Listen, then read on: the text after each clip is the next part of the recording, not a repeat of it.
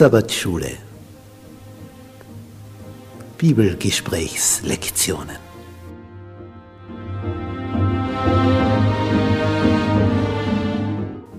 In Christus ruhen. In der Verbindung mit Jesus tiefe Geborgenheit finden. Jesus hat wie kein anderer Menschen aus ihrem Sumpf der Verzweiflung, der Hoffnungslosigkeit, des Hamsterdaseins im Rad herausgeholt, zu dem Entscheidenden, zu dem tiefen, tiefen Leben, diesem Sinnerfüllten, wonach wir uns alle sehnen.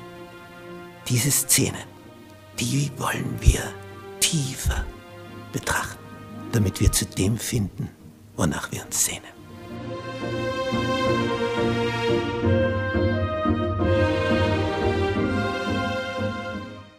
Freitag, Zusammenfassung. Wenn wir so ganz tief unten sind, so ganz, ganz tief, und meinen, wir kommen nie mehr aus diesem Loch heraus, denn wie willst du hier über diese Felswände hinauskommen? Mensch, schau dir das einmal an. Das ist ein Ding der Unmöglichkeit. Und da kann es oben noch so schön blau sein.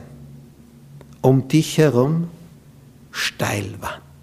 Wie willst du da in die Höhe kommen? Es ist unmöglich. Wie? Und da steht jetzt, was man in so einem Moment dann tun kann. Schaue auf Jesus und wende dich ihm im Gebet zu. Bevor es nur, ich bringe nichts zusammen, ich bin der Letzte und ob ich jetzt sterbe oder lebe, ist alles egal. Wende dich Jesus im Gebet zu. Halte dich an seine Stärke, auch wenn du in dir nur Schwachheit entdeckst. Geh in der Gewissheit voran, dass keine deiner Gebete am Thron Gottes ungehört bleibt.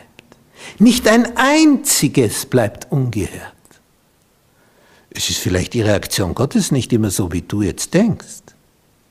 Dass du meinst, und jetzt kommt auch Blitz und Donner und wird den Steinaltar vergasen. Das muss nicht sein. Und dennoch, ich wurde es gehört am Thron Gottes. Was Gott damit macht, es ist ihm überlassen. Aber er hat es gehört. Und er reagiert. Da steht jetzt, und der Satz, der ist eine Wucht. Der Herr kann die nicht enttäuschen, die sich im Vertrauen an ihn wenden. Eine interessante Rätselfrage. Was kann Gott nicht? Er ist allmächtig, der kann alles. da steht, dass er etwas nicht kann.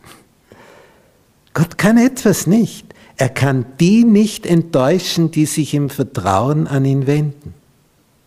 Das schafft er nicht. Dazu hat er dich viel zu lieb. Er kann nicht enttäuschen, wenn du ihm vertraust. Was für ein Satz. Man kann Gott auch dann innerlich ein Danklied singen, Äußerlich versagen dir vielleicht die Lippen, der Kehlkopf. Du kannst auch dann innerlich ein Danklied singen, wenn du traurig und niedergeschlagen bist. Und da steht jetzt, wenn ich so etwas sage, von Ellen White, dann greife ich das nicht aus der Luft. Irgendwann zerteilt sich der Nebel. Jetzt siehst du nicht die Sonne. Aber irgendwann zerteilt sich der Nebel. Und wenn zehn Tage Hochnebel ist und du keine Sonne siehst, aber irgendwann zerteilt es sich. Und die Wolken des Leides zerreißen. Dann wird es wieder hell in deinem Herzen und Freude wird dein Leben erfüllen. Die bedrückende Macht der Finsternis wird verdrängt werden. Wovon? Von dem hellen Schein der Gegenwart Gottes.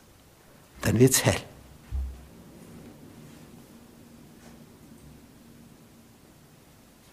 Und dann siehst du, ich komme da wieder raus.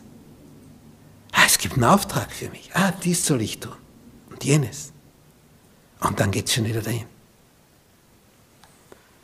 Wie kommt man wieder in die Gänge?